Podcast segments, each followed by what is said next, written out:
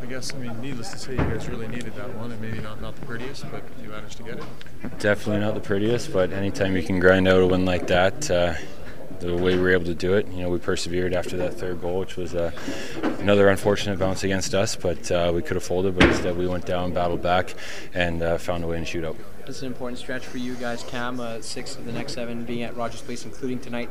How important was that victory to maybe set the tone heading into the All Star? That's huge for us. I mean, we need to be a tough team to play against on home ice. Uh, establishing that at the start of the uh, start of the homestand is, is huge for us. So we need to build off this win moving forward, and uh, you know carry that through into the break.